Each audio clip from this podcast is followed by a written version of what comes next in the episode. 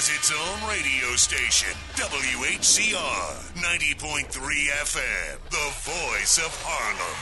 Need to let your voice be heard. It's a logical fallacy, and I, I know that, but you know, as always, and maybe the rest of the panel can tell you, I play a bit of the uh, devil's advocate because I am the lone black Republican up here. He just made a fool out of himself. I mean, you can look at Dennis Rodman and think he's making a fool out of himself. We know Barack Obama what he was like, anti-war, government. Uh, the Boy, that escalated quickly. I got to jump into a rally to save a hospital here in Brooklyn in just a minute. I stopped working on my dissertation the second my grandmother died. I am a blazing liberal who can have a Republican leaning ideology if you give me enough beers. You know, I got to get you that Illuminati thesaurus. Once you get that, you're gonna be able to speak in the same language I can speak. Now, a white person with a criminal record is more likely to get a job than a black person without one. What? Did we just become best friends? Yup. The point of financial stability and economic justice is that you're free from confines of society and you have more freedom and to make your own choices. Just in general, people who have money tend to have more access to resources to be able to use in their defense versus people that don't have money. So you see a lot of, you know, lower and, and that's really a class issue and, and race does come into play. This is Let Your Voice Be Heard right here on WHCR 90.3 FM, the voice of Harlem. And good morning. Welcome to Let Your Voice Be Heard. Good morning, African Americans. My name is Chet Fritz, and Oh. I am He's white this week. I'm, I'm, I'm transracial forever. Alyssa. Transracial? And good morning. Oh. Rewind. Sorry about that, guys. That was one of our older shows, so let your voice be heard. But guess what? We're live and in effect. This is Let Your Voice Be Heard. Um, I am Selena Hill, aka, well, Stanley the replacement, if you guys will. The better Stanley, The better Stanley. for all Oh. intents and purposes. right, right, right, right. So, yeah. Um, so I sorry like how you got it right and said intents and purposes. Everybody seems to think it's intensive purposes. well, I'm smart, so there you go. Jackie Cohen, smartest person on the planet. Yeah. definitely. Yeah. Jackie, you are definitely an This is definitely a non-Stanley show. Because It If it was Stanley, he'd be like, "You're dumb. You're dumb. I hate you. You're You're, stupid." Stupid. You're stupid. You're stupid. Whatever. Headphones kind of loud, right? so bit, am I. little bit. I'm gonna have to turn them down in a minute. But hey, guys, we are back. This is Let Your Voice Be Heard right here on WHCR 90.3 FM, the voice of Harlem. Um, if you guys are watching via UStream, you see me sitting at the engineer table, and um, my name is Selena Hill. But on Twitter and Instagram, it's Miss Selena Hill, and on Snapchat, where I have the most fun. And I dance Too at silent fun. A little parties. too much fun. Yeah. It's S. Hill 2020, guys. And my name is Alyssa Fuchs, and I am here with Selena in the studio today and some other great people this morning. Um, your legal correspondent. You can find me on Facebook, uh, on the fan page at facebook.com slash politically preposterous, or you can find me on my personal page at Alyssa Fuchs on Twitter or facebook.com slash Alyssa Fuchs, and that's Alyssa with an I. And I'll send it to my other colleague. Hello, I'm Jackie Cohen. I'm happy to be back on the show. Um, you could follow follow me on all the things on uh, Facebook at Jackie Cohen, on Twitter at Miley Cyrus, on Instagram. just kidding. You can follow me at, at Jackie Cohen, Instagram, Twitter at J A Q I C O H E N. Um, and I'm excited to be back on the show today. We're gonna have a good show, especially Yes. because Stanley is not here. Definitely. We're going to have a great show. We're going to start the conversation talking about gun violence and what's been going on in Virginia. Just going to a little briefing. Yeah, no, and and it's uh, if you didn't already hear, I presume you have. But last week uh, there was another shooting. I feel like it's like every week there's a shooting because there is a shooting every week. Yeah. Um, and the thing that was so different about this shooting versus the other ones is that this one actually happened live. Not only did it happen live on television uh, while the reporters were live on the air, uh, it also happened live in that the gunman, the shooter, actually videotaped it from his own point of view and then posted it on social media. Um, so this is kind of the first time that we've had. Something happen so live and in our faces like this, but I know we're going to get a lot more into that later on in the show. Um, we're also going to have uh, some other great segments today. Um, the other thing we're going to be talking about later on in the show is the Ashley Madison hack. We're going to talk about the ethics of the hack itself, but then also a larger conversation about relationship norms and, and the idea of monogamy. You wanted Yeah. to jump in there? Yeah, I mean, I think it's going to be a really interesting um, discussion, especially between the three of us, because I think we've determined we have very different stances on the issue. Um, but this Ashley Madison hack in general, you know, there's I think it's been a really divisive issue. Um, between people who think yes the hackers are totally just in these actions and people who say no right to privacy is really important and we should protect people and shouldn't out them so i'm excited to get into it And I'm on in the show. actually also excited to discuss the bigger issue we're going to have on uh, attorney Andy Izenson, who works for Diana Adams Law and Mediation, and she's uh, he sorry specializes in. Um, the exact uh, kinds of different and alternative um, uh, relationships that are non-monogamous, such Yeah. as polyamory, non-traditional family structures, and those are really important things. So we'll be really excited to talk to him later on in the show um, for the second segment. Um, of course, I'll also be doing the quickie. Of course. um, I will end the show with the quickie. We'll be talking about ballot selfies. Um, that is exactly what it sounds like. It is taking a selfie in the voting booth, and in some places, it's actually illegal. Um, and the reason why it's illegal is because in the past, there used to be a lot of voter coer- coercion and vote buying, and so these states thought, like, hey, you know what? It's probably a good idea to make it so people are not allowed to take photographs in the voting booth, so that other people cannot coerce them into voting in certain ways. But today, we are living in a different world, and people love to take selfies and love to take photographs. And one of the places they want to take them is in the voting booth. I mean, Um, people take selfies everywhere everywhere. Uh, so we'll talk about the First Amendment and the ballot selfie and some of these new legal challenges that we are seeing that are arising uh, following a Supreme Court case that was known as Reed, um, and the ACLU is now bringing some challenges. There's been a decision in uh, North. New Hampshire, I almost said North Carolina, New Hampshire, and now there's going to be another lawsuit in Indiana. So it'll be really, really interesting to get into uh, that and speak about that. Selena?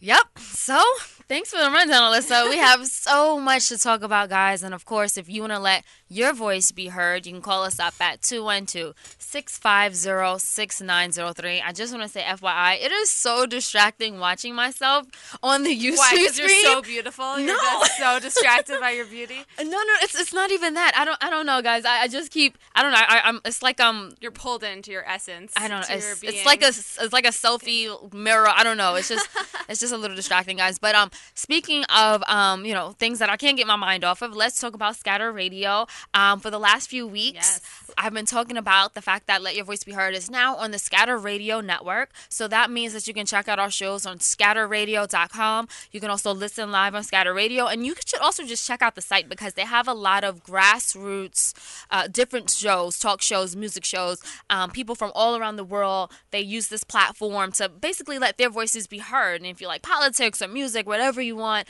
um, try it out. And if you guys want are thinking about your own podcast, definitely try out Scatter Radio. Do it. So, um, yeah, guys. And on that, didn't you also Yeah, do an interview with Scatter Oh, Radio? So I you should read the interview that Selena did because it's really, really great. good. Yeah. It's right on their front page too. Just scroll down a little bit, and we're still posted right Bam. there. Definitely, bam. So, all right, guys, we're gonna go on a quick little break. But when we come back, there will be no changes. This is Let Your Voice Be Heard. Stay tuned.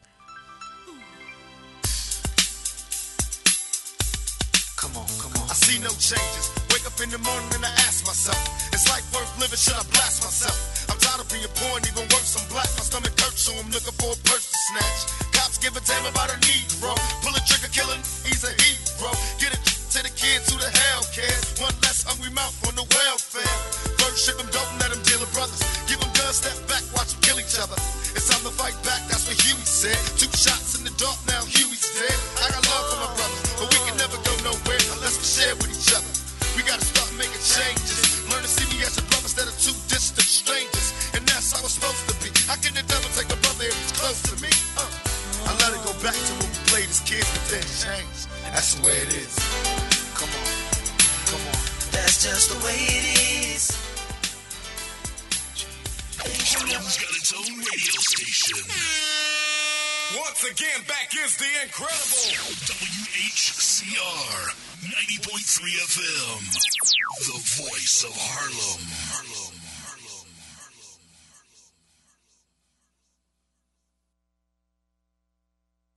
Hi, Hi, this is Sister Virginia Cotton, and I'll take you to that place every Tuesday morning from 6 to 10 in the a.m. on the Gospel Legends program. We'll lift the Savior and take a trip down memory lane. How far back will I go? Tune in on Tuesday morning, WHCR 90.3 FM from 6 to 10 in the a.m. And don't forget the website. That's the three W's dot WHCR dot O-R-G. I'm so excited. This is the sound of someone correctly installing a car seat. And this is the sound of someone incorrectly installing a car seat. Correctly, incorrectly. Hear the difference? No?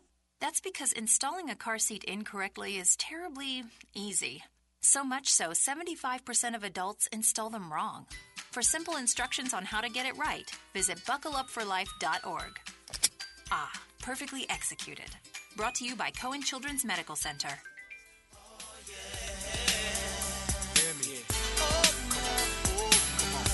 Just the way it is. Things will never be the same.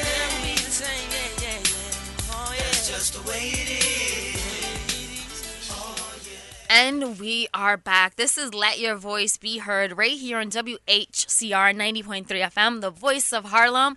My name is Selena Hill, aka the voice of Harlem. No, I'm just kidding, guys. um, and I'm here with Alyssa Fuchs, Jackie, Jackie Cohen. Jackie Cohen. Jackie Cohen, sorry about that. And we have a very special in studio guest. His name is Chad R. McDonald. Donald, and um, he's an activist for New Yorkers Against Gun Violence. He's also an editor and a columnist for QuietMike.org, where he specializes in writing about gun violence prevention. He's also a very, very funny man who has the most adorable son The ever. cutest kid ever. Cutest kid ever. Chad. yes. Already, he is already the mayor. Did you want to just De say Blasio, watch out. Uh oh. Chad's son is coming for you. It's Yeah. gonna happen. It's, it definitely is. It definitely is, guys. So we're starting off the show speaking about gun violence, um, prevention, answers, solutions. I mean, it's a lot to talk about because it's like every other month or week or you know it's just something that's always happening in the news and it just so happened that recently a um a reporter, well, a, an old reporter. He actually um, used to work at a Virginia-based station called WDBJ.TV, and um, he was fired back in 2013. And he sought to get vengeance and seek revenge. And what happened was he actually shot this young 24 year old woman while she was doing a live interview on the local news station. So he shot her. He um, also shot the person she was interviewing, and he also shot the cameraman. So he killed the reporter, he killed the cameraman, and he recorded his actions like this incident on his own phone and then uploaded it and shared it to social media But also, it was broadcasted live. and it was broadcasted live um so if Yeah, you happen to couldn't be watching being sitting on my couch that morning and watching the morning show and seeing those events unfold. And I think that's, as I mentioned earlier, what really distinguishes this event from some of the other event, shooting events we've seen. Well, the thing is, um, the newscaster herself that was at the anchor desk, she didn't know. She said afterward that she was like, she it did not resonate with her that those were gunshots. She just thought there was like, you know, some type of trouble that they were in, or you know, something was happening, or technical difficulty. But no, he shot him, and the guy was identified. Um, he was a 40 year old man. Um, his name was um, I forgot his first name. Um, oh, he went by the name Bruce. No.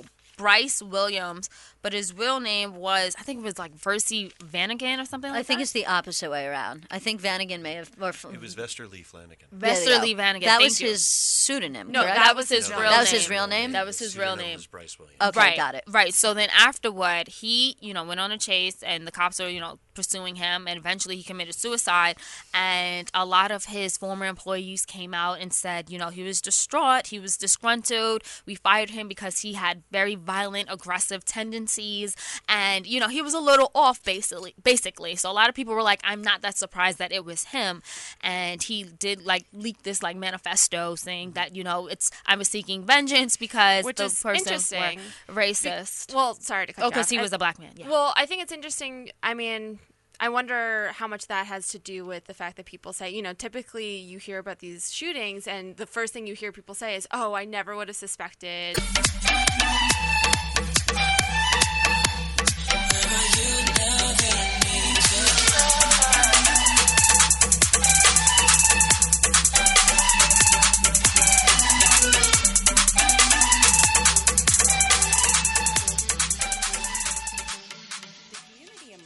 Response Team, or CERT of New York City, provides assistance in preparing and recovering from emergencies. CERT assists first responders and provides staffing for city shelters in response to disasters and extreme weather conditions. City College is one of the many locations for hurricane evacuation. CERT team members are local and live amongst the community, so they are always there for the people. CERT members will speak to any organization about emergency planning for the elderly, children, and the disabled. They offer workshops in creating go bags, emergency communication, and evacuation plans, and shelter in place kits. To learn how to prepare for emergencies, call South Harlem CERT at 917 406 6661.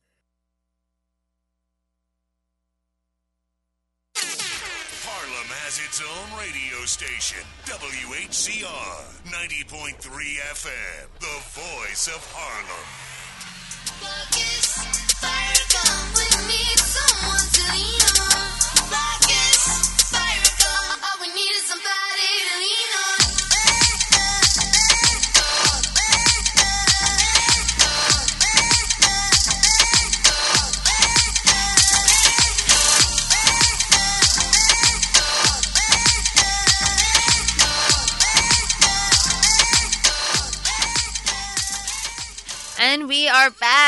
Sunday. I think I forgot to say that. We're not having a happy conversation, but it is sunlight outside and there is some hope, hopefully, to We'll push and to look forward to. Just go back and forth between mass shootings and police killing black people. Like, All right, so it's not a happy. Sunday, Alyssa. But, um, we're back on Let Your Voice Be Heard. Again, my name is Selena Hill. I'm here with Alyssa Fuchs, Jackie Cohen, and Chad R. McDonald, who is holding it down. He is an activist and a writer when it comes to gun violent prevention. And we have a very special caller on the line who um, was here the last time we had a conversation about gun violence and prevention. Her name is Colette, and um, she's calling in, I think, all the way from Long Island. Good morning, Colette. Hi, good morning, ladies. Queens, actually, not too far. Queens, Queens, yes, Morning, Colette. Queens. So, Colette, we're having this conversation about the recent shooting that happened in Virginia, and you know, I kind of want to get to some solutions. Like, what are the answers? And you know, as Chad mentioned, it's a complex issue. Um, we do know that the prevalence of gun violence and uh, just gun culture has a strong prominence on why this keeps happening over and over again. But you know, w- what are your thoughts and comments on this? Sure. Okay. Well, real quick. I mean, I think that this this discussion about mental health is a is a truly important thing that we need to address in this country nationwide. But I want to point out on the nexus of mental health and gun violence, there are a couple of things that just jump up as screamingly obvious here. You know, the the American mental health problem, which the NRA want to want to direct these issues to, and many many politicians that are sitting in office right now want to say they want to look at as being an underlying cause of gun violence. That would all be perfectly reasonable if we didn't have this thing called the rest of the world that has plenty of mental health problems and programs and they struggle with solutions there as well. The place where we are exceptional is that we just have the best armed mentally ill population in the world. So if we're going to take a serious look at that, we need to be very somber about it. Now, what enrages me is to see politicians say, we certainly have a mental health problem in this country. And then when you go to look at their voting record, they have denied every expansion of mental health services for the population that needs it, while at the same time approving and voting for every NRA scripted bill that gets put on their desk. So there's a tremendous disconnect there that we need to look at. Um, and I am, I am going online and finding the politicians that are saying this nonsense and making it my business to cut and paste their voting record on both the gun and the mental health issues. Because we have to stop walking away from it. And as concerned citizens, that's our homework. So the other thing I would say too is, you know, let's look at Virginia. What goes on there? Basically, if you can fog a mirror, you can get a gun in Virginia. Any kind of gun or as many guns as you want. There's no permit to purchase. There's no license required. As a matter of fact, and I don't think people know this, you can get state authorization to carry a loaded gun in public at fun parks and movie theaters and at the Piggly Wiggly by doing your training course online. Wow. That is a disgrace. That is scary. Wow. There's not, you know, this is not a somber and serious approach to gun ownership. And it's for that reason that I say the NRA, based right there in Virginia, in Fairfax, they are not a pro Second Amendment organization. They used to be. They used to be all about the shooting sports and conservation and hunting. Um, when they lost their minds in the late 70s, they became not an advocacy organization. They are anti gun regulation. That is what they are. And in my opinion, that makes them pro crime. And the reason for that is nothing sells good guy guns like easy access to guns for bad guys. Mm. So it sounds like they're all doing it for profit. Thank you so much, Colette, for calling in and just giving us a breakdown. Is one thing that I just wanted to highlight that she said is something that we all can do, and that is making sure you know where your elected official stands on this right. And if you have someone that's elected in your hometown, on the local level, on the state level, then you know. Uh, get a petition started. Sign that petition. Um, start doing a little activism in your own community. Start raising the awareness because we can take back our communities. It does not have to be a such a pro gun um, America, we can do something. Yeah, no, and I just wanted to add to the comments that Colette made, which I thank her very much for. Uh, you know, one of the things she mentioned was about voting records and mental health treatment, right? So, one of the things that Obamacare did, the Affordable Care Act, was expand mental health treatment and provide low cost or free mental health treatment to many people that needed it. That was the biggest expansion of mental Yeah. health in America in over since the 1970s, essentially. A lot of these politicians who are uh, the ones who go online and on TV and say, you know, this is a mental health problem, they are also going online and on TV and saying, let's repeal the Affordable Care Act, which is the thing that's the biggest mental health expansion. Uh, my second comment that I wanted to make, um, you know, which is not necessarily related to those comments, um, but in retrospect to me, and this was a tweet I saw, but I'll, I'll just repeat it. And this guy, Dan Hodges, he wrote, in retrospect, Sandy Hook marked the end of the U.S. gun control debate. Once America decided killing children was bear- bearable, the debate was over. And I know Chad has some comments about that, so I'm going to let him respond to that. Well, I could understand the frustration with someone saying something like that, believing something like that, but the fact of the matter is is that it's not true. America did try to do something. America is still trying to do something. I'm trying to do something every day. So are a lot of my friends, so is everyone in this room. The issue is not that we didn't do anything. The issue is we were blocked. Right. Right. The NRA, the gun lobbies, and their pets in the Republican Congress are the only reason that didn't go through. And that's directly due to the gun culture and uh, gun fetishists, as I call them, uh, and the pro pro gun extremists. And just to touch back on what Colette said about uh, mental illness, I have actually faced the Republican mental illness boogeyman. I was faced down. You know, I was working a bar, um, and I was doing security. And just one random night, it was before 10 p.m. on Thursday in June 2005. This kid just ran into the bar with a kitchen knife and tried to cut someone's throat. It didn't work because he was on one of those spinny stools like what I'm sitting on right now, and he was a small he was a small boy. He was a 14 year old slip of a kid.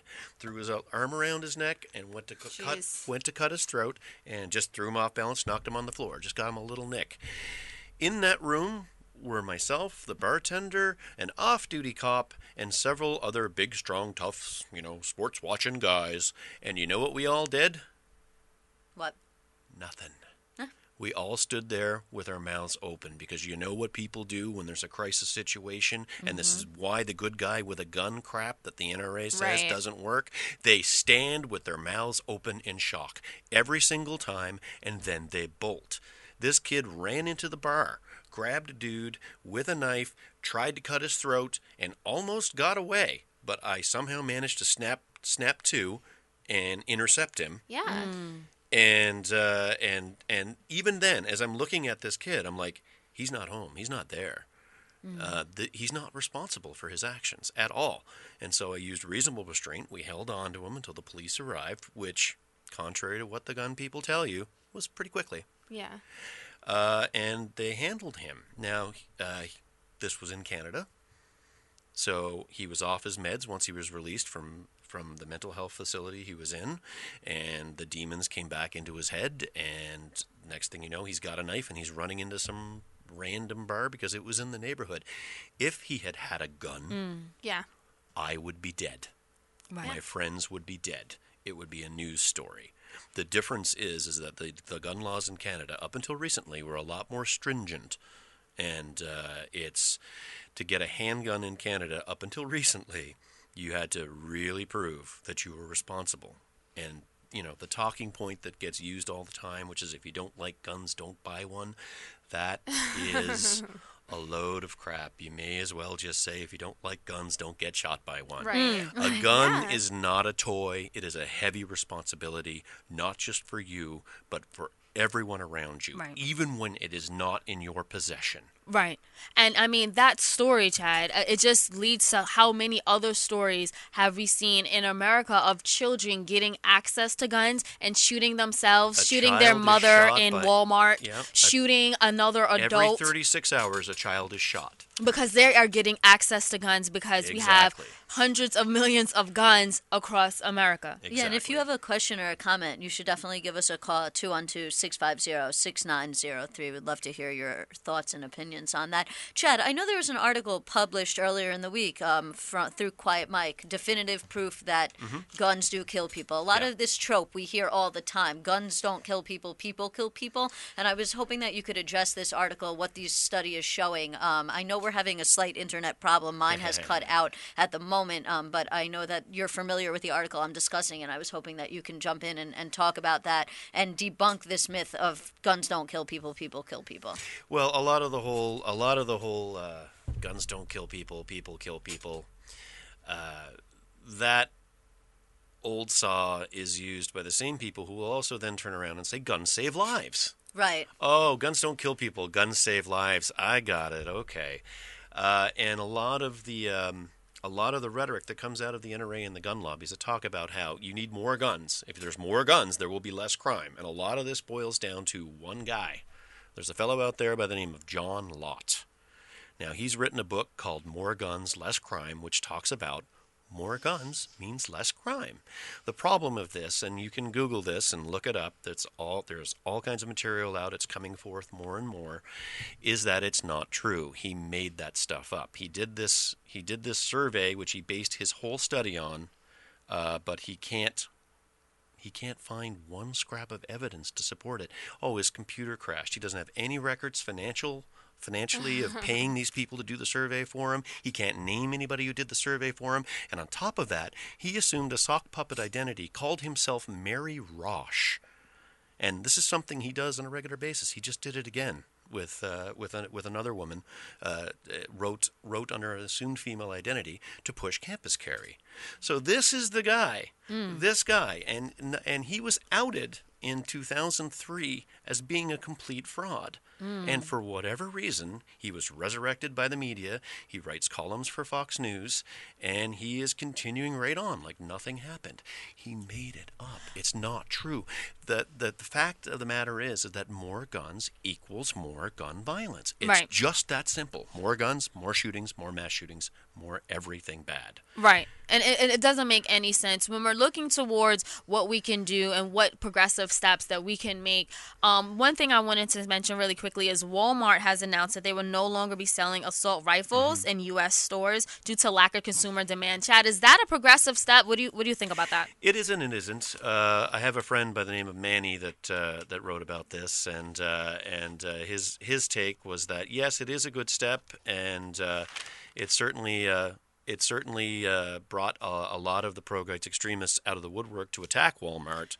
Um, Which is funny because it's capitalism, right? The Yeah. other thing that they always talk about, the free market. Oh, yeah, no, they- Walmart is saying, listen, it doesn't make sense for us in the free market to sell this product because it's not selling and it's Right. costing us more to buy Exactly. it than we're, and we're not making money. And so we have a profit motive to not sell it, which Right. is, you know, conservative free market, the Exactly. invisible That is hand. but now, right. of course, they're outraged about that because they think it has something to do with guns or assault rice, uh, assault weapons per se, and not necessarily with the idea that you know it's just not in Walmart's financial interest to sell these weapons. But it also doesn't discount the fact that uh, you know the a lot of these shootings happen not with these quote unquote assault weapons; they happen with handguns, right? Yes. Even this most recent shooting Well, happened with a handgun. Most ma- most mass shootings are, are are family members. No, you're more likely to be killed by a gun if there's a gun in your house, by the, your own gun, than if you don't have a gun in your house. Correct? chance of suicide for either you or your family members, or your family members killing you. I just I don't understand. I know I can understand the the rationale to owning a handgun, even though I don't agree with it. I can understand that you you know there's an argument. It's used for protection. I don't understand why you would need an assault rifle and why you need to go to Walmart and buy it. Um, I'm- well, they think that uh, if they have an assault rifle, that they'll be invincible, Right. And then that, that, that just makes it nobody can hurt them. But I'm here to tell you from personal experience, multiple times, especially from that time at the bar when that kid ran in with a knife. If we'd all had guns, nothing It'd be a- would have happened. yeah. We would have still stood there with been our mouths frozen. dropped and open. if he had a gun, If he had a gun, we'd all be different dead. If there was ever a time where the good guy with the gun trope should have applied, it was in the Trainwreck shooting that occurred down Exactly, in in Louisiana. Lafayette. Louisiana, Lafayette. It was just actually where our friend Manny is from. Mm-hmm. Um, has some of the loosest or gun laws that there are out there. Right. Everybody they have open carry. Everybody goes to the movies, et cetera, et cetera, with a gun. So if there was ever a time where the quote unquote good guy with a gun should have turned around at the movie theater and prevented. Uh, an incident like this, it was then, and it didn't happen, which just Yeah. leads you to believe that is a falsity. I've said it many times. It does not matter if you have a gun, if another guy with a gun has a drop on you. yeah. It it doesn't. Chad, you mentioned that you are an activist. You have dedicated your life to getting guns, um, you know, off the streets and just stopping gun violence. Is there anything else that you can leave with our listeners? People who feel very helpless and very scared for their own safety, seeing all of these shootings that continue continue to happen. Certainly, that's exactly how I felt. I mean, uh, returning to the States was a shock in, in how much the media had changed, how much the gun culture had become more prevalent. Um, I'm a giant nerd. I'm sitting here with my Green Lantern ring. so when the Aurora shooting happened during the filming of Batman, that was that was something that you know touched me. I mean, this even beyond the, the horrible event that, that that took place. And then, you know, I, I came here for love. I came here to marry my wife. And when she was pregnant with Liam, uh, we were moving to Brooklyn. And that was when Sandy Hook happened. And it was horrible. This was supposed to be a wonderful day. We were supposed to be launching out onto onto you know a, a brand new brand new life, and like Liam has been the light of my life. But when we were moving to our home, that's all we could think, all we could see, all we could hear was children are getting killed in schools. And that's when I, you know, I realized this is this is not just my life anymore. It's I'm responsible for someone else, and who am I if I don't try to do my very best to effect a change? You know, and I'm not even someone who's been directly affected by gun violence and it's it's just hitting me so hard because he's starting preschool in the fall. School is coming up, and and I need to change this. So it's very easy to get involved. Um, social media, as horrible uh, as as as horribly as it was used in the Virginia shooting, is still the key to getting involved. Um, just about every gun violence prevention org is out there and you can approach them online and sign up and do it. There's plenty of them. I'm with New Yorkers Against Gun Violence. Mhm. We're easily accessible online. Uh, you can find us on our Facebook page. Say hi. Uh, other great organizations, Coalition to Stop Gun Violence is out there. They're amazing. Uh, Moms Demand, of course. They're just they're just a force to be reckoned with. All of these all of these amazing organizations are always looking for people, always looking for help. Moms Demand just had a tremendous rally yesterday in uh, in Brooklyn for Spike Lee's block party, so they were there for that. Um, New Yorkers Against Gun Violence is always always promoting events. There's uh, we were just at the Brooklyn Borough Hall with New Yorkers Against Gun Violence and Moms Demand, speaking with Congresswoman Carolyn Maloney, and it takes little to no effort to get started, but before you know it. You're actually helping to effect a change. Mm. I didn't start speaking out against gun violence until after Sandy Hook, to my great shame, because it was something that I felt strongly about, but it took Sandy Hook to get me motivated. And Right. that's something I'm going to have to, you know, live down. Oh. But once I started, it's amazing how quickly you you will start realizing that you get involved and it's easy enough as a mouth click. Right. Chad, how can people follow you and your writings? Oh, okay. Well, you can find me on Facebook at Chad R. McDonald. Uh, I'm probably not going to accept a friend request if I don't know you, but uh, you can follow along. I run several Facebook pages that uh, speak to this issue, and uh, because it's an issue that's so intense, I also have Facebook pages, uh, Facebook pages that have nothing to do with it. I like to talk about the Yankees and the Rangers and flowers and, comic books because you need to. I mean, this is the sort of this is the sort of issue that you know if you if you immerse yourself into it for too long, Right. it's going to make you nuts. You Yeah. need to have things that uh, you know that that get you away from Chad, that. we commend you on your work and your activism, which is very inspirational because the work you're doing is preventing someone else from being shot and killed. Um, and we thank you for that. And, you know, you just gave a rundown of how people can get um, involved. And it can be as easy as signing up on Twitter and following a group, leaving, leaving a donation if you Mm-hmm. cannot go to every single meeting, or, you know, showing up to a rally and, and, and, and just showing your support and letting your voice be heard Worst on comes the to issue. worst, call out to me on Twitter at ChadMac19, and I'll send you a link that you need to sign up to. Uh, follow me along on Facebook, and I've got a ton of pages you can click onto, and we'll all tell you what you can do. There is something we can always do. On that note, we're going to go to a quick break, but stay tuned. We're coming back with the news roundup right here and let your voice be heard.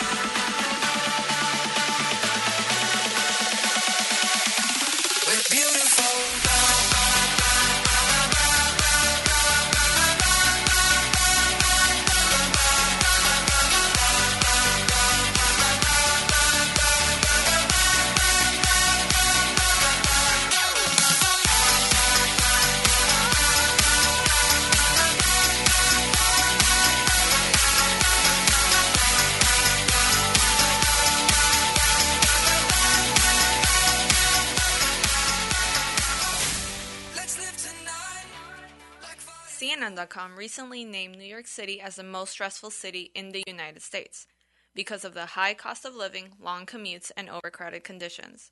Some New Yorkers combat stress with exercise and fun activities in Central Park. But if stress has become too overwhelming for you to cope with, there is help. Harlem Hospital has an outpatient clinic that can help you deal with stress, alcoholism, anger management, and substance abuse. Seminars and workshops are held at Harlem Hospital on West 137th Street between Lenox and Fifth Avenues on the fourth floor. Workshops are held Monday through Friday from 9 a.m. to noon. Call 212 939 3210 for more information. Come on. Yeah. You're listening to WHCR 90.3 FM, the voice of Harlem.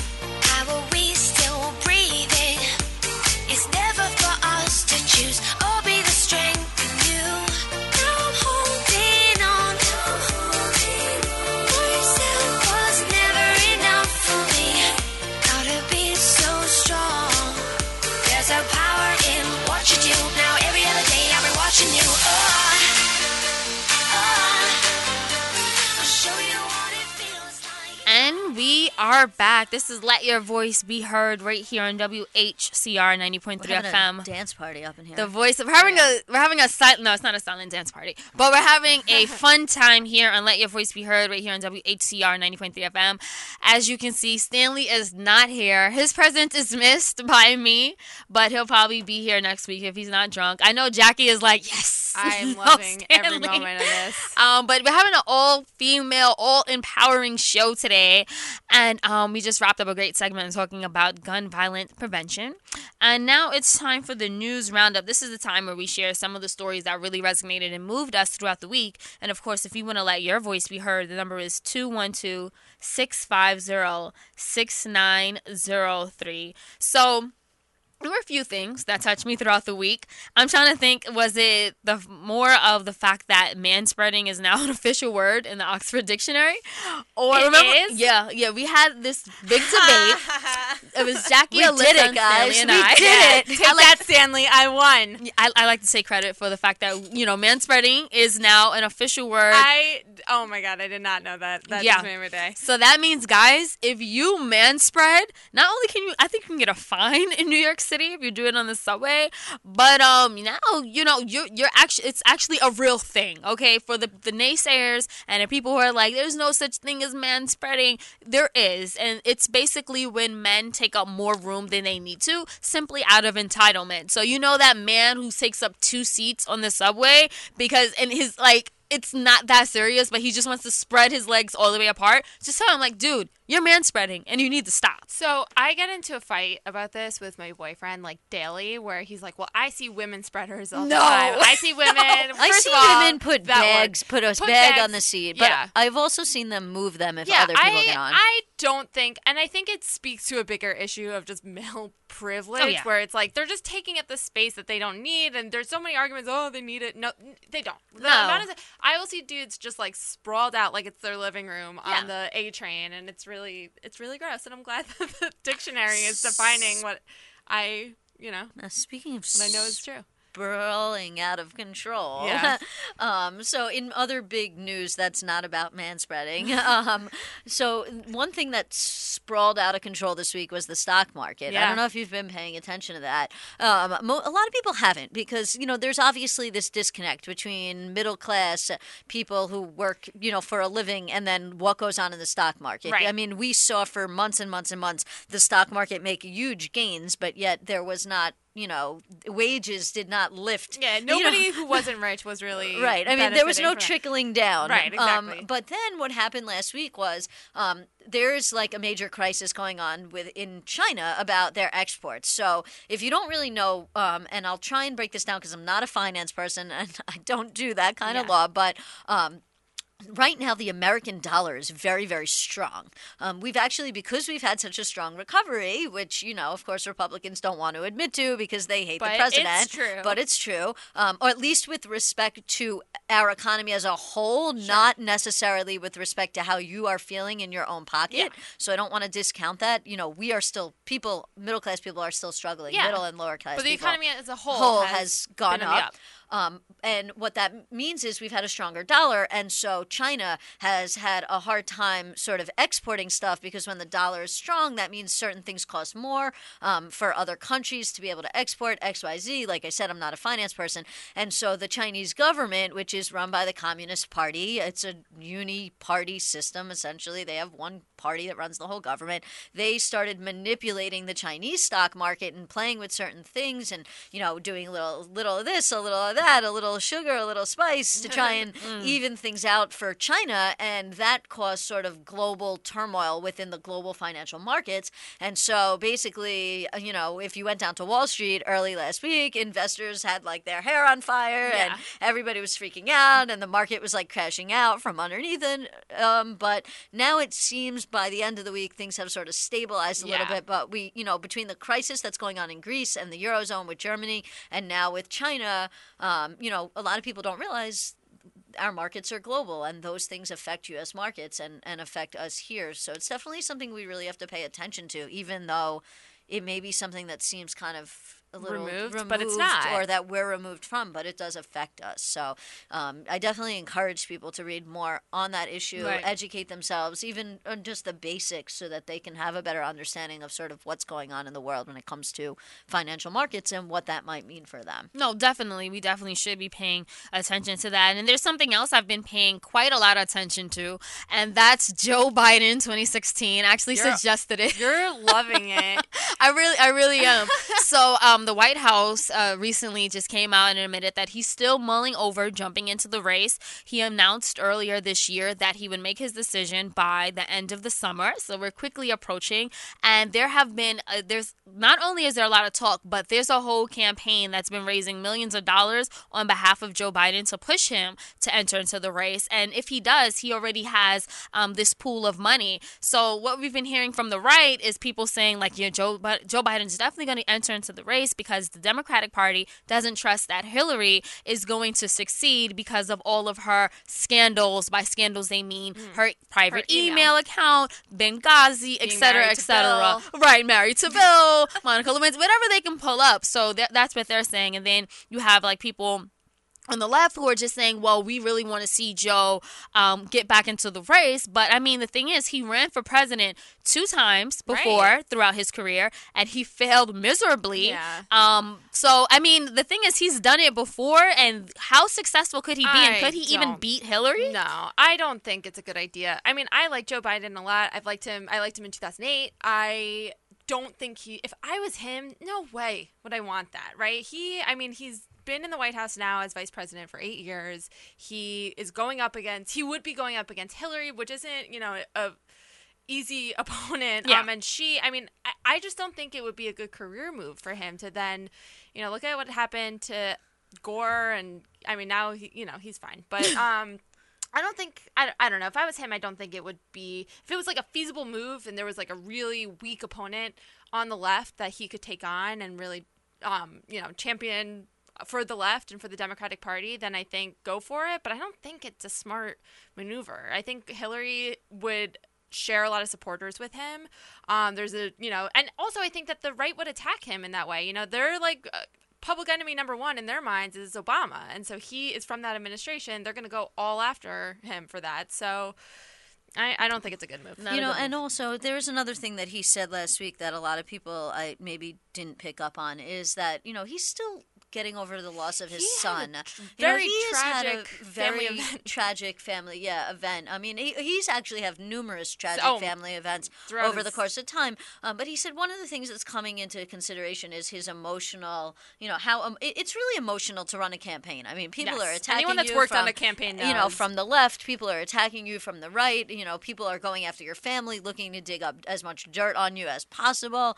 Um, you know, it's just really emotionally draining to run a campaign. And when you just have lost your son, you know, it's hard enough as it is for a parent to have to bury a child. Like to engage in a, a campaign can be just Yeah. completely emotionally taxing. So I can see that as a big reason why he actually chooses not to get involved in the race. No, yeah, you're absolutely right about that. Um, so speaking about the race and candidates who are not only in the race, but they're actually going up against each other. That's Senator Ted Cruz from Texas. He's a Republican, and our favorite GOP frontrunner Donald Trump, um, Um, who's just killing everybody in the polls. So they're actually teaming up together for a rally in DC in a few weeks to protest President Obama's historic Iran nuclear deal. So I think it's just a maneuver by Ted Cruz and his campaign to try to get some more points and you know just to get some more publicity by having Donald Trump come down and they have this um this rally together. I think I think it's just like a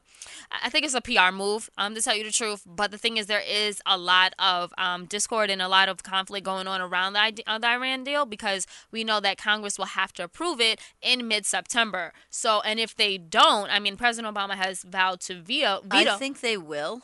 Right. Um, It seems like it seems like that yeah. well, So right now, from the last uh, thing that I understood or that I was reading about just yesterday was that um, they need four more votes. And there's 14 potential people. So they're pretty sure that out of 14 people, they will be able to get four of those people. It means 10 of those people could not vote in the favor, and as long as four of them do. Um, so the odds are in their favor, so to speak, um, on getting that done. Um, plus, as you mentioned, even if they don't do it, like the, the president is sort of in a position. This is one of those things where it's sort of the opposite. Whereas if Congress doesn't do anything, then this is going to end up going through. So if Cong- if Congress doesn't, you know, does what they normally do, which Yeah, is which is nothing, nothing. um, Huh. hashtag because Congress, then you know the the deal will go through. And and there's still definitely some contentious points, um, you know, to the deal, and there's still things that people on both sides of the aisle don't like about it, and there's still fights that are going on between. Um, between different groups of Jewish people in America, um, you Mm, know, that, yeah. and and that's a very contentious issue uh, between Jews that see this as a way of giving Iran the bomb, essentially, and other Jews that say, you know what, we don't want another war, we want to try diplomacy. So you're also seeing like that is very much coming into play Yeah. as well. No, it, it's very true, guys. And um, we're actually going to have to go on another quick break. But when we come back, we're going to talk about something really fun and re- and juicy relationship goals hashtag. We're going to be talking about cheating, monogamy, morality, infidelity, and what this all means in 2015 in light of the recent Ashley Madison cheating website hack. So I'll have all the information on so um when we come back from this break. So stay tuned. Again, this is Let Your Voice Be Heard. is around you. Say, baby, I love you. You ain't running game. Say my name, say my name. You acting kinda shady. Ain't calling me baby. Why the sudden change? Say my name, say my name. If no one is around you, say, baby, I love you. If you ain't running game. Say my name, say my name. You acting kinda shady. Ain't calling me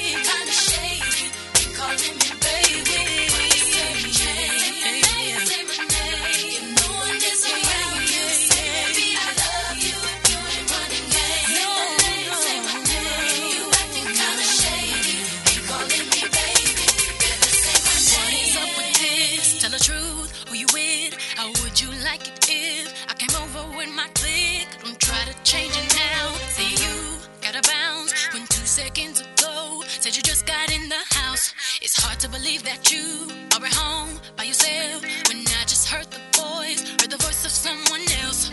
Just this question,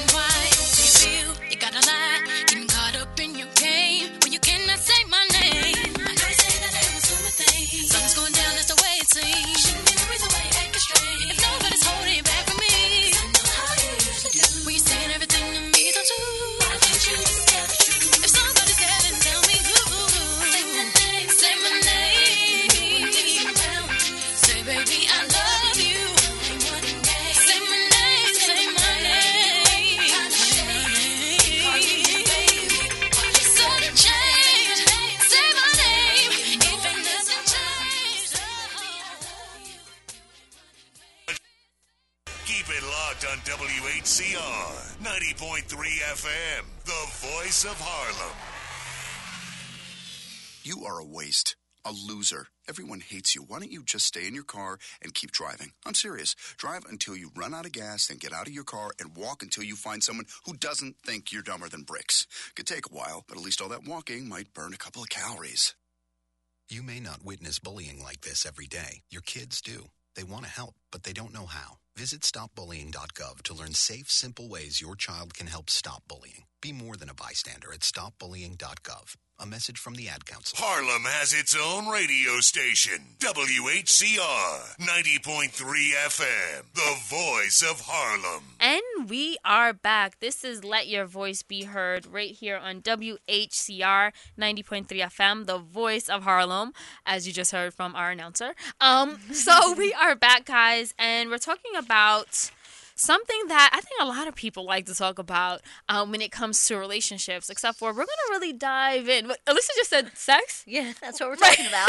right, Well, right, right. Well, sort of. Sort of, sort of, sort of. So, okay, if you haven't been paying attention, uh, last month the cheating website Ashley Madison was hacked. And what happened is the hackers broke into the site after the CEO, Noel Biderman, um, he refused to concede to their demands and shut down Ashley Madison, which is an online network for users to facilitate extramarital affairs. So it encourages married people to sign up, register, and have an affair. So um, as a result, because the CEO was like, no, we're not going to do this, the perpetrators, they released the detailed records.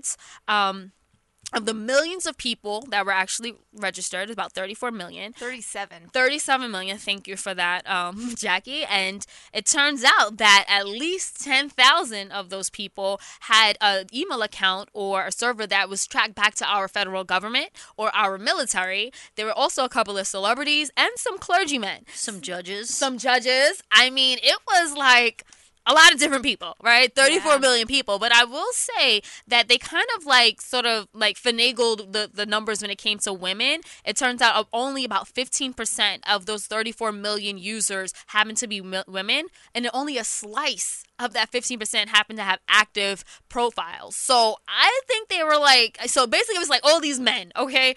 Men looking to have um, an extramarital affair with um, whoever they can find on the website. Right. It was sort of a scam in a way. Because Right. You, I mean, I think it's a free website to sign up for, but you can pay for premium service, I believe. Um, but also, it's worth noting that a lot of these emails were put into the database. Um, I mean, you know, when you, you typically when you sign up for a service, a web service, they'll shoot you an email back, um, and then you have to click it to verify that you it's your email Right. that you're that person, and then um, you can use the site. But th- Ashley Madison didn't do that. You could just put in an email, and then you had an account. They never verified your email, so people are either alleging or actually, I'm sure many people. It's true. They had their email logged into this account, uh, logged into this site, put in maybe by somebody else, uh, maybe by a spammer who had a collection of emails that they were putting in for whatever reason. Um, so that's worth noting. Right. No, I agree. And uh, can you? What was the number again? How many people were signed up? Can you just read that? back to me? 37 million. Thirty-seven million. I, I don't want to jump us too far ahead because I know we're going to talk about this later in the segment, but I think that speaks a little more to the bigger picture issue about monogamy in general and the, this idea of monogamy. If you have thir- 37 million people, there's 313 million people living in the United States. That's close to 40 million people, which I mean, I don't not very It's good like at 10 math. it's but- almost 10%. Yeah, it's almost 10%, if not higher, maybe maybe higher than 10%. More than 10% of the country. Um, and, and that's just people that were signed up. That doesn't include people who were having uh, affairs in the quote unquote traditional manners. I think that says more about humans and human nature um, and, and society and this idea of monogamy when you have so many people that are, you know, maybe not necessarily looking, I will say looking, maybe not necessarily having carried through with the cheating, but at least looking to potentially talk to somebody else and about what that says about monogamy in general. Sure. Right. And, and that's the larger conversation that we will have after we introduce our very special guest. And I did want to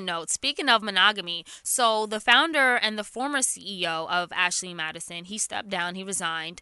Um, he w- prided himself on not being a cheater. And he said, I have a wife, I have two young children. If I wanted to cheat, I would have did that. But it turns out the hackers found some emails that he had on his work account and it looked like he had several different extramarital affairs with different women and he actually paid for the services Yeah, he um he's a gross guy. I've seen interviews with him. Mm. I saw on Amy Schumer's show, she interviewed him. Um and that's how I even heard about Ashley Madison in the first place.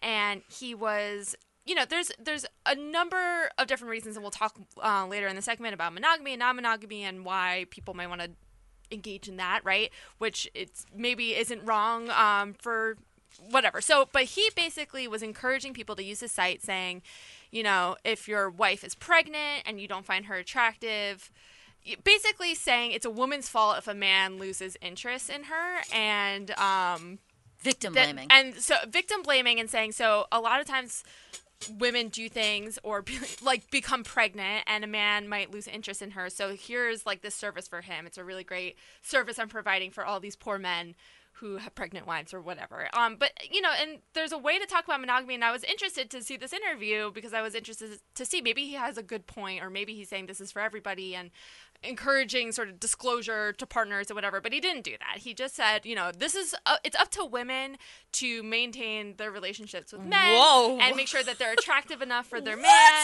and in this very like heteronormative, disgusting, Sexist. sexist way. Right. Um. So I think that he's a total whether or not you know that.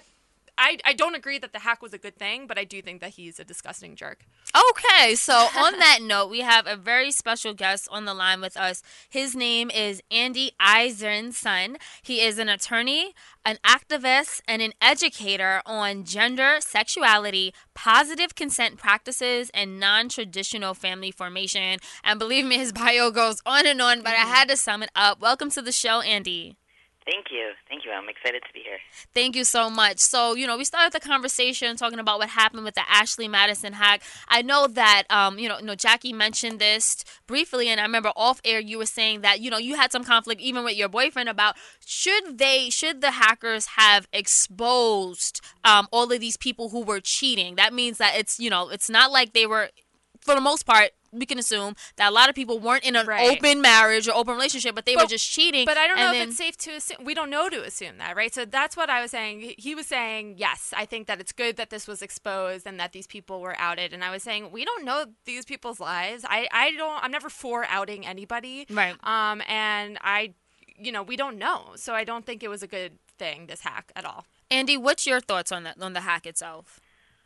You know, I don't think I think there are very few things where it's a where it's possible to unequivocally say this is a good thing or this is a bad thing. I think that uh, I think that there are benefits to this hack in that we are having a national conversation about the the fact that you know maybe monogamy is not the way that everyone is is capable of living or is happy living where previously we weren't having that conversation and also for you know for the individuals that were involved you know i heard a lot of a lot of people talking about how there were people living in countries where uh, where it's not safe or not legal to uh, to be gay who were using Ashley Madison for gay encounters and that the hack put them in a lot of danger. Um, and so there are certainly a lot of downsides to people being forced into certain kinds of truthfulness or public a public uh, way of existing when they weren't previously up for that. Um, it is also the, the question, as uh, as one of you was saying earlier, uh, is it more valuable to talk about, you know, this this person was doing a bad thing, and now by being exposed, they're being punished for it, and that makes us feel sort of vindicated as a society, or do we want to talk about the fact that we're only taught that we can live in this one way. And when people find that uncomfortable for them or not fulfilling for them or not the way that they want to build their lives, there isn't a feeling of being able to talk about it or being able to create something new or being able to access resources about other ways of living. The only option that a lot of people is secrecy. Um, so Andy, I do want to bring up that point and expand on it when it comes to monogamy. It sounds like what you're saying is um, this is a societal norm that people are taught um, that you know monogamy is the only way, and then when people find themselves in a marriage, whether it's unhappy or you know maybe they're in a happy marriage and they just you know they start to tap into some you know other emotions or other feelings, and they're like maybe this isn't for me, and they don't necessarily feel like they have an outlet to you know either to research or to expand or to really express themselves in that way. Um, so you know, and, and, the Ashley Madison hack, it did bring, it does bring this question to light. So I wanted to um, ask you to sort of like expand on how you see um, this, the, the societal norm of monogamy coming into play here. Well, as as with most things, I don't think that the problem is inherently uh, monogamy or polygamy. I think the problem is in a lot of ways misogyny. Mm. So the the way that we understand monogamy as the way that we have to live is inherently and inextricably intertwined with the understanding that women are the property of the men that they are married to. Um, and so, of course, given given that, if your uh, if your possession is unsatisfactory to you, then it makes sense to just go out and get a new one. And you know, and so I feel like we can't talk about cheating without talking about misogyny in the same way as we can't talk about the norm of monogamy and the ways that it's harmful without talking about misogyny. You know, we hear a lot of a lot of uh, like evolutionary psychiatrists or psychologists talking about how well men were hunt and gather, spread the seed. You know, men men are are biologically inclined towards non-monogamy, and women are biologically inclined towards monogamy and child child raising and staying by the fire and stuff. Um, and it's all nonsense, of course. It's stuff that that we as a culture reverse engineered in order to justify and not have to think about why we do things the way we do them. And uh, and in in the process, we've normalized the idea that uh, that monogamy is this this fragile ideal that uh, for for men, of course, that uh, that everyone sort of low key knows can't possibly adhere to, but you can't actually tell anyone that you you're not adhering to it. Um, and so the the the way ways that um, that I see non-monogamy being explored, um, and I do I do want to point out that when we talk about non-monogamy in our culture right now, and I see this a lot with the uh, the Roberts dissent in the uh, Obergefell case, where he said, "Well, this logic could just as easily be applied to non-monogamous families. Why don't we have non-monogamous marriage?" And everyone immediately jumped to wanting to talk about polygamy. Um, you know, in in a traditional sister wives Mormon, you know, big love type of way, which is no less misogynist and women as property than traditional monogamous marriage. Guys, if you're just tuning in, we have on the line with us Andy Eisenstein, and we are talking about um, the Andy, the Ashley Madison hack, of course, um, monogamy, cheating, infidelity, and you know, sort of the, the surrounding issues that this hack has brought to light um, in the national discourse. And if you want to uh, chime into the conversation, the number is 212-650-6903. Yeah, no, I just wanted to add to that, and um, you know, Andy will probably agree with me on this. It also comes into play is the idea of traditional gender roles, right? So, because when you're talking about something and the idea that you know of men and men cheating, and you're normally talking about what Jackie mentioned, also the heteronormative male, and so that conversation um, not only ex- you know it ex- it not only it excludes anybody who falls outside of the traditional gender role uh, roles, as well as you know excludes anybody who you know falls outside of traditional uh, relationship roles as well, right? So it's it's not just about um, you know you have to look at these issues in conjunction because they're not completely separate from each other. Yeah. Um I just think too, you know, there's a difference between this deceit and I mean, I think that's what a lot of people and why people get so wrapped up in this issue, right? Because they because love is tricky and it's, you know, emotional and people have experienced heartbreak and the idea of being um, lied to by your partner or partners um, is really scary. And so to expose this information, I mean, I'm sure a lot of people looked up to see if they're, um, you know, I heard a lot of people saying, well, if you need to look up to see if your partner was on Ashley Madison, then maybe you have, um, you know, bigger relationship issues. If you have to look that up, then maybe you should break up. But I think that people are naturally curious. I think that people are scared of being, you know, made to look foolish for not knowing. And I think that this is, I don't know, I think um, as long as there's there's a difference between I guess this deceitfulness, which we don't know if every case of you know every person using this website was not disclosing this to their partner, um, and you know just people engaging in consent, adults consent, consenting to the types of relationships that they want to be in, and if that's the case, then who cares what people are doing as long as they're consenting adults? I mean, it goes beyond this. I mean, issue. I think part of this, and I've always viewed this as, you know, the reason why a site like Ashley Madison exists is because we have this, uh, I'll call it puritanical perception of monogamy. And because, you know, we have been socialized to believe that monogamy is the norm. And so that leads to a situation, and I think, Andy, I'm overlapping, but where, you know, people people have to do it in secret because they're not willing to have a conversation with somebody to say, hey, I love you, I want to be with you, but I also want to be with her. you know?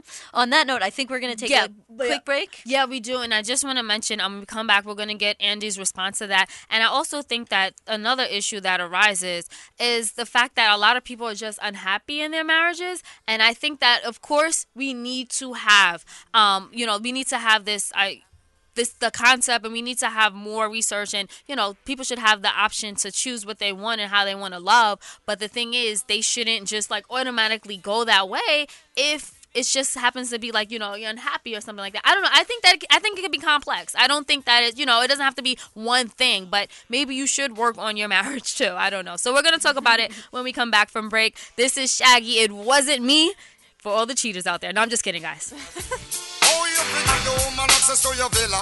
Trespass on a weakness, all of your clean on your pillar. You better watch your back before she turn into a killer.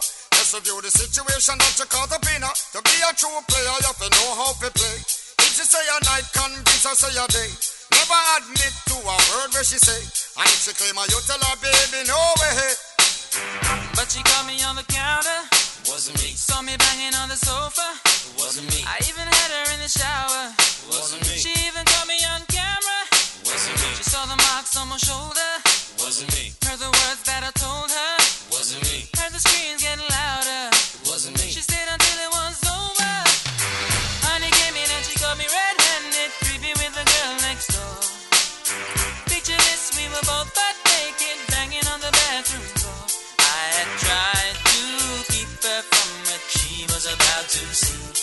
Should she believe me when I told her it wasn't me?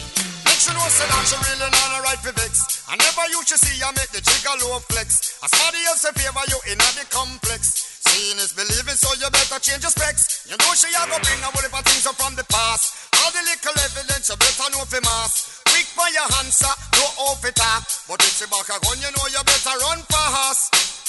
But she caught me on the counter. Wasn't me. Saw me banging on the sofa. It wasn't me. I even had her in the shower. It wasn't me. She even caught me on camera. It wasn't me. She saw the marks on my shoulder. It wasn't me. Heard the words that I told her. It wasn't me. Heard the screams getting louder. It wasn't me. She stayed until it was over.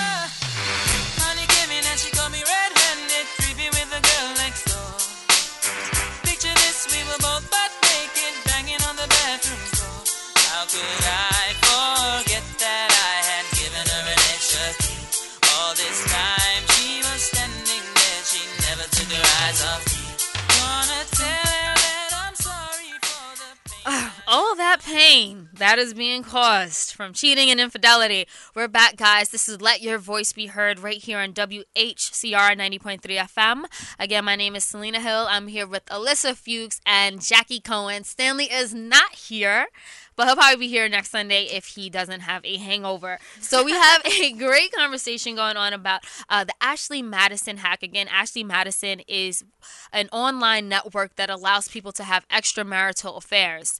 Um, about 37 million people have been registered. A lot of uh, government officials, clergymen, a lot of different people. Um, some people are just cheating and doing it um, deceptively and not telling their other person. Some people are looking to just, you know, explore different areas or, or you know, different avenues in their romance and in their lives. And, and we're talking about that because it is something to be talked about. And I think that the fact that 37 million people have been signed up, it says a lot. And it's surprising because it's like, wow, that's a that's a big percentage of the American population. It's I'm not something surprised. It's Well- not all Americans though to know. It's, Oh, it was there international? accounts all over the world. Yeah, and um, I know Andy mentioned earlier, including in countries where things like homosexuality is illegal, and there are people engaging, um, you know, or looking to engage with same-sex partners. So that's why that's where part of the, um, I guess, debate as to whether or not this was a moral Because to in do. Iran, you're probably not going on Grindr. Oh no, no, you're de- definitely not in Iran, and, and and that's the thing, and it's like um, I think that if you were just reading it like someone like myself, I was I was surprised, and the thing is, I understand that a lot of people, you know. Are you know seeking other avenues but the re- i want to get back to the bottom of why. Are people unhappy in their marriages? Are people were they like socially conditioned to think one thing. Like we were talking about monogamy and then they figure out later on in life that may that may not be their thing. So i think that that's something that we need to have a conversation about because let's prevent something like this from happening. Like if i had saw my significant other on it or you know someone that i respected from from my church or something like that i would be shocked and i would want to know like what, what's happening. But we have a very spec- special guest on the line. We have andy eisenstein. He is an attorney and an activist and educator on gender sexuality, positive consent practices, and non-traditional family formation. Andy, um, you know, we had to go on a quick break, but I wanted to get your comments um, about what, what Jackie was saying before we went on break. Right. So, so what I want to say here is that we have this idea that uh, that monogamy is traditional, that it's the way that it's always been. Um, and if you just look at the way that people have actually lived throughout the history of, of humanity, that's actually not true at all. Um, it's actually much more common to live in, you know, throughout, throughout history, to live collectively, to live in groups, to pool resources in ways that aren't based on dyads. Um, and so, you know, with anything like this, if you're being told that something is traditional, it's really important to question that and think, who is benefiting from me thinking that this is the way things have always been? Who is being harmed by it? And what would my life be like? What would my choices be like if I didn't believe it? Um, and so a lot of people, um, a lot of my community, the, the way that I live, a lot of the clients that I serve in my legal practice have rejected this idea that, uh, that monogamy is natural or normal or ideal in order to live uh, in a way that's, that's more, uh, you know, a lot of people call it ethical non-monogamy or polyamory. And it's really based around these principles of open and honest communication and the idea that love is not finite. Uh, so the idea that someone loving you or loving someone else doesn't preclude uh, other love that they could have the capacity for, other relationships they could have the capacity for. And I think what I see in these sort of relationships that have enforced monogamy is the idea that a lot of the time monogamy is based on fear. The fear that if your partner is allowed to be with someone else, if you allow them to have a relationship or have sex or have uh, emotional intimacy with someone that's not you, then they won't want you anymore. That you suddenly won't be enough anymore. Um, and the idea that monogamy is commitment seems kind of ludicrous when it's framed that way because it's it's in many cases it's based on the fear that that your partner isn't sufficiently committed to you to continue to choose you over and over again unless their other options are closed off. And so, you know, what, what the message that I really want people to come away with is there are lots of ways to build a family and there are lots of ways to live and have relationships and if you if you can work with your partner and communicate with your partner enough to feel secure in your relationship and to feel that even if your partner has other people that are important to them, it won't negate or obviate their desire for you. Um, and you're able to have open and honest conversations with them about the idea that it is okay to have sexual attraction to someone else. It is okay to have sexual relationships with someone else, and it doesn't inherently detract from how important you are to each other. I think it would reduce the necessity for this for people to need to use Ashley Madison and, and tools like it, not only because they would be capable of having consensually non-monogamous relationships, but also because the more common this type of rela- the you know consensual non-monogamy is, the more it's about and understood, Right. the more this this fallacious principle of not of monogamy being natural and traditional and ideal will start to fall down and crumble and I think that Like- that would be really good. But Andy, I'm I'm not gonna lie. I agree with you on many points, but you kind of messing me up a little bit because my significant other was like, you know what, Selena, I've been doing some research and I figured out that maybe monogamy is not for me. It doesn't mean that it's going to detract from my desire from you. But I wasn't born that way. Like I think that I should be, you know, I, I think that you know I would rather explore different avenues. And even if that person was said, you know what, I wanted to be open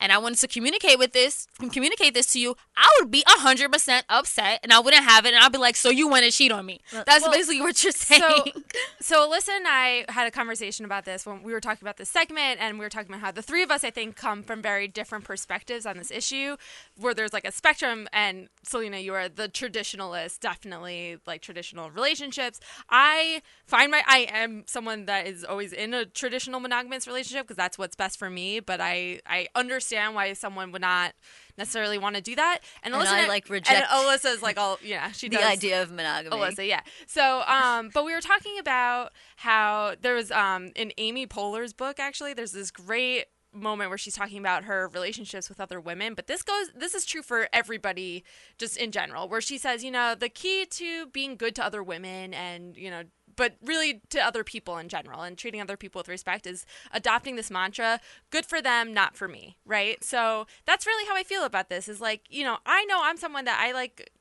monogamy that's where i feel comfortable but i understand why people maybe don't want to and good for them but not for me that's that's Yeah. what it is Right. And I, agree. you know, and I, I will say, you know, I think my rejection of monogamy also comes from just my rejection of societal norms in general. I just Yeah. like, I don't like this idea that we're socialized to believe certain things. And then we find out, like, as we get older, you know, when we're children, when we don't have a choice in this. And then when we get older, we realize, like, hey, wait, there's other things out there. Like, there's other options. And so you're just, you know, I feel like we, we are brought up in this mindset that we, you know, that anything outside of monogamy is weird or Right. the freak factor you know like oh my god that's crazy and like i'm not going to say for me that you know i outright reject the idea of potentially meeting one person that i want to be with but i'm not also going to say that i you know am necessarily monogamous in that way that I will reject the idea of ever being in a relationship with more than one people.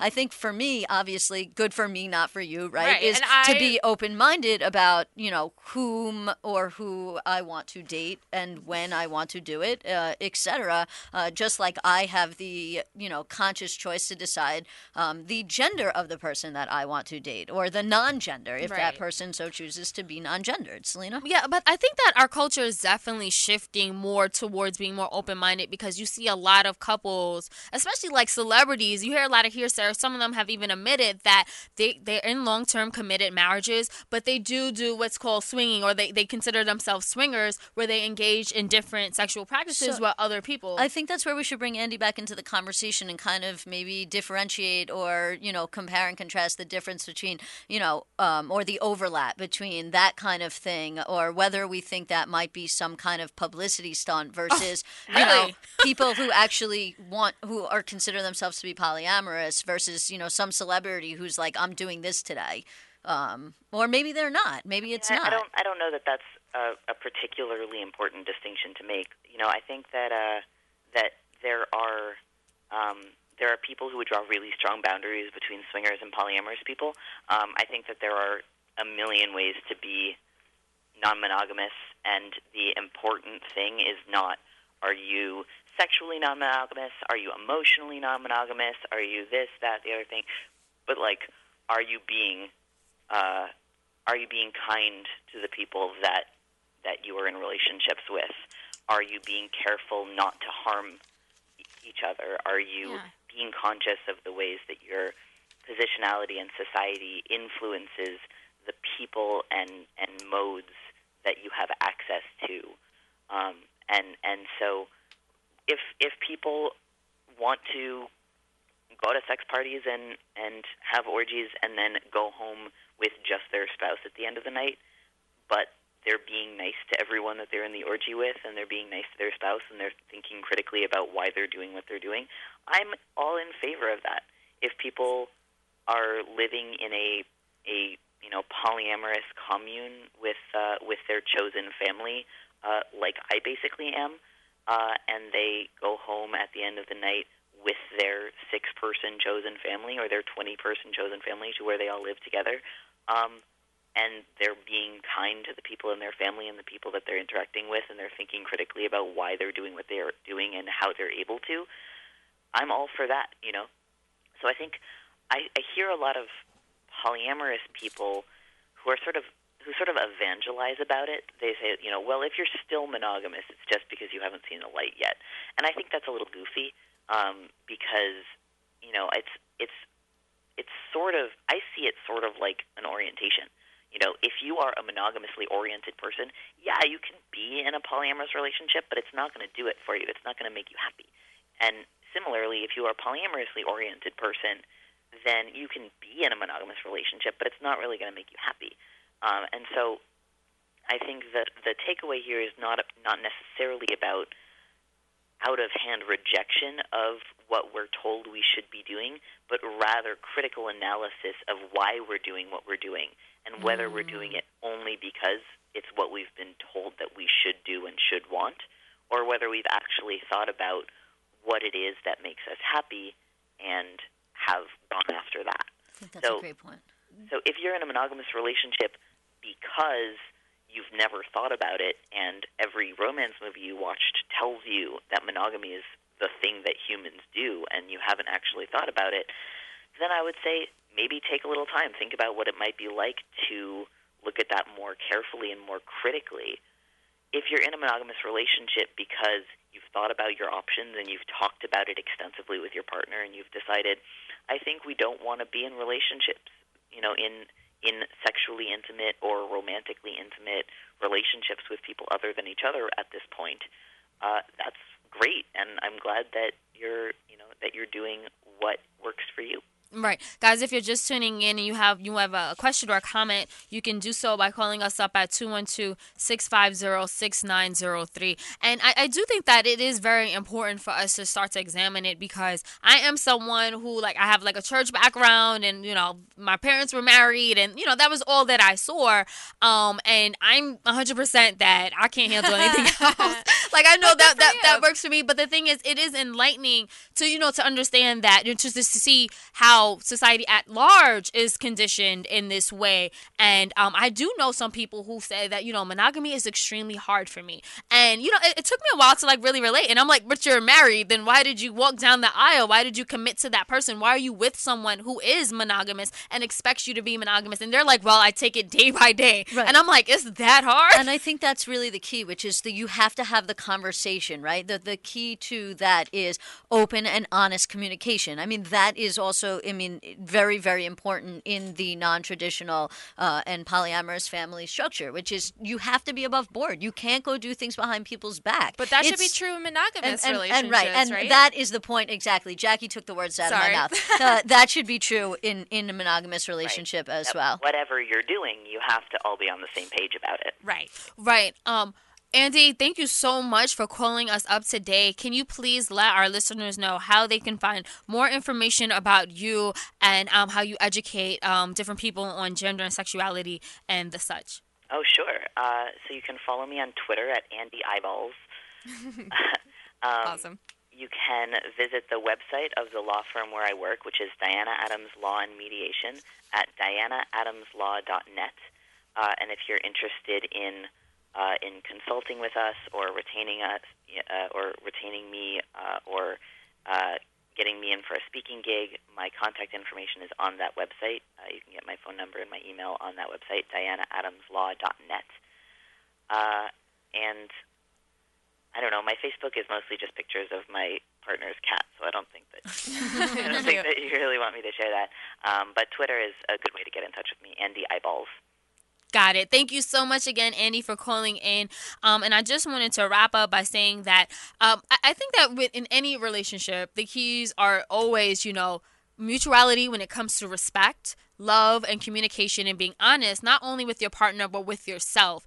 And I think that, of course, you need to be introspective to the fact where you know exactly why you're making the choices, why you chose your partner, and why you're choosing this lifestyle. But then I also think that, you know, if you did make this choice and commitment, and then, you know, let's say that you don't feel like that anymore that can be very problematic and whether you have you know whether you use something as an excuse of you know well i cheated with her because I don't think monogamy's for me. Like that's not gonna that's not gonna fly. I think that you need to be honest, and I think that you know if you do come to the to the point where you're like, you know, I married this person five or ten years ago, and we have this you know beautiful happy family, but I don't think it's for me. That's hard, and that's Yeah. gonna be hard for you, and that's gonna be hard for your family too. So that's why I mean.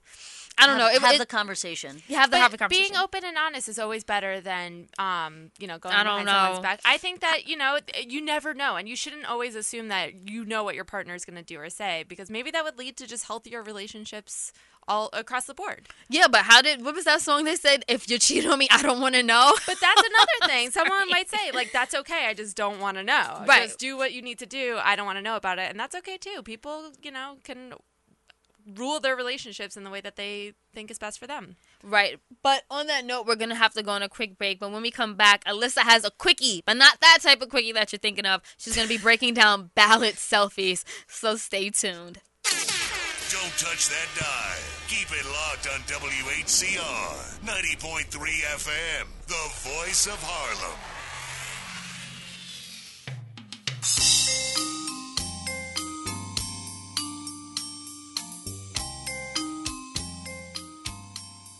Greetings.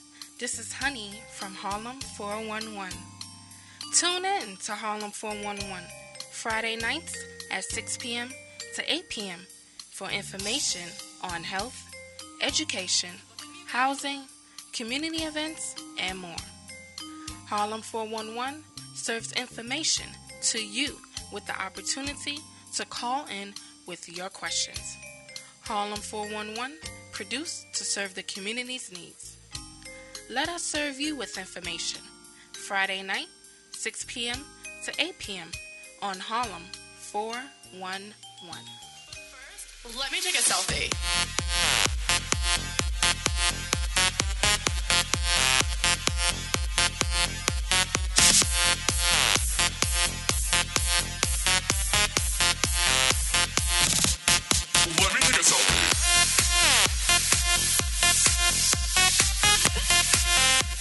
Song ever recorded. And we are back, and we are taking selfies and Snapchatting Snapchat. them. no, Selena's doing that. All right, guys, this is Alyssa. I am here with the quickie. Uh, we are going to talk about the First Amendment, about freedom of speech, and about selfies. I know you guys are all really excited, so I'm going to first start out by giving you some examples. Okay, so let's say you are running for office, you are a state representative, you go to the voting booth, um, and you take a picture of yourself with your ballot, and then you post it online to show that you voted for your for yourself and for other candidates um, that you liked, and that you encourage other people to do the same. Um, and then the FBI shows up at your house or the state police. Okay. Second scenario. Let's say um, you were at the state house um, and you took a photo of your ballot to memorialize your own candidacy again. Um, and then you purposely, or then you heard that the Attorney General's office in your state was attempting to prosecute people for violating a ban on photos in in uh, voting booths. So you posted your ballot and protest, writing "Come at me, bro" on Facebook, and then the cops came to your house. Okay, last one. Let's say you hate all the candidates and you think they all suck. So you decide that you're going to take a photo um, of you in the photo booth, having voted for your deceased dog, uh, and you are going to vote for your dog, and you are now going to post this photo of you with your ballot where you voted for your dog um, on Facebook, and then the cops come to your house. Um, so those are three real scenarios. Those are three things that actually happened. Um, they could happen to you, and the reason why these are happening is that in some states it is actually illegal to take a picture of yourself in the voting booth with your ballot to show who you vote for. So let's walk it back a second and let's talk about why we have these laws in the first place. Yeah. So the reason why these laws were created, which was because during the 30s and the 40s, there was a lot of voter coercion and a lot of vote buying. Essentially, what would happen was if you worked for a company uh, and your company was in favor, or your boss, we should say, the CEO of the company was in favor of certain candidate, he would tell all of his employees, you have to vote for this candidate, and if you don't vote for this candidate, and you have to take a picture of yourself in the voting booth voting for this candidate to prove to me that you actually did it. Otherwise, you get fired. Mm. Or let's say you are part of a union and the union boss says to you the same thing. I want a picture of you in the voting booth with the ballot so that I can see that you voted for the person that the union said that you should vote for. That's why those laws were created in the first place. They were created to prevent that. And it's because people who are in positions of power were using their positions of power to influence the votes of the people who are under them by saying, we're going to throw you out of the union or you're going to lose your job. And so you have to do this. And so states reacted to the vote buying and voter coercion by saying, you know what, we're going to pass these laws which make it illegal to take pictures of you in the ballot with your I'm sorry, in the voting booth with your ballot. So it was done for people's protections.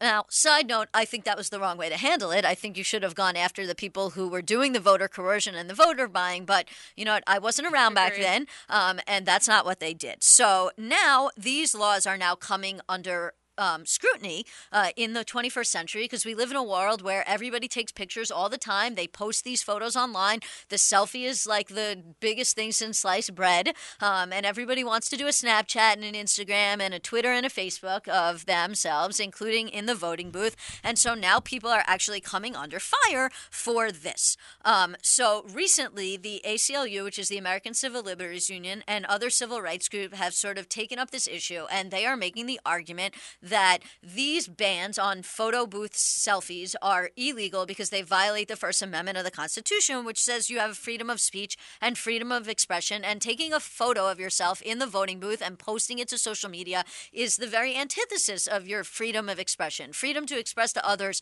who you voted for and that you voted. Um, so, how did this all come about? Well, uh, there was a case um, that came out in the Supreme Court last term. Uh, it kind of flew under the radar. Nobody really was talking about it. It was called Reed versus the town of Gilbert. And what it did was it struck down an Arizona municipal sign regulation which put strict limits on signs that uh, had directions to church gatherings and um, on those other type of, than those with other type of men- messages such as advertisements of political candidates. Essentially, basically, they said if you want to advertise a church gathering, then you have to follow certain rules. But if you want to advertise other gatherings, such as, you know, this political candidate is going to be giving uh, a campaign rally, those would be under other rules. And so um, they, this was challenged. It went up to the Supreme Court, and in an opinion that was a majority opinion written by Justice Clarence Thomas, of course, somebody I don't always agree with, but I agree with him here, he said that this um, kind of regulation.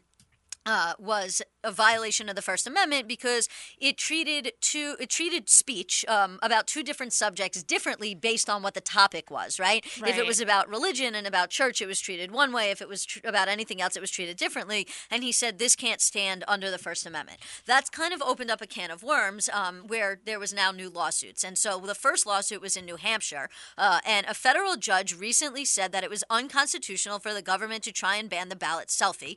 Um, in 2014, New, Hen- uh, New Hampshire amended a state law and prohibited voters from taking photos of their marked ballots and then distributing or sharing these images on social media or by other means. The state said it wanted to protect the sanctity, uh, sanctity, sorry, of the secret ballot and guard against vote buying and vote coercion voter coercion, which is what I talked about in the very beginning of the quickie. Um, and this law, like I said, was challenged, um, and it, the ACLU won in a 42-page decision that was written by District Judge Paul Barba. Barbadoro, I'm sorry. He said the state had violated the First Amendment because it provided a solution for a problem doesn't that did not exist. Mm. He said that there was no evidence in the record that showed that there had been voter buying or voter coercion in New Hampshire since the late 1800s, and his opinion partly relied on the Reed case, which I previously mentioned, um, saying that you know, under the Reed case and the First Amendment, this kind of regulation was targeting uh, speech and therefore could not stand. Um, and so now, um, uh, although uh, New Hampshire was the first state to specifically ban ballot selfies, uh, many other states uh, have had long-standing bans on photography in polling places. Another one of those states is Indiana, and so now the ACLU is uh, bringing a case in Indiana to challenge these laws, and it'll be really interesting going forward uh, to see, you know, how this sort of plays out. Because there's definitely two you know important competing interests at work here which is on one hand you know first amendment but on the other hand wanting to make sure that we don't return to a time uh, where there's voter coercion and voter buying so Right. that's all i got for you today Will these be will these cases be wrapped up by 2016? The 2016 election, You know, Alyssa? or we don't I know. honestly don't know the answer to Oh, that God. question because even this case in New Hampshire may now be challenged further. There may be an appeal up to the circuit court and then further up to the Supreme Court. You're going to see now challenges in Indiana as well. I can't say for sure whether it will be resolved by 2016. On one hand, I want to say no because of the way that the Supreme Court picks and chooses cases, and it may just not be ripe to go to the Supreme Court by the time the election happens. Or the Supreme Court could step in and say, you know what, we're going to pluck this issue. We think it's important for us to deal with it. But that's generally not the case, so uh, it's really hard to tell. So on that note, be careful when you're taking those selfies inside the ballot, guys.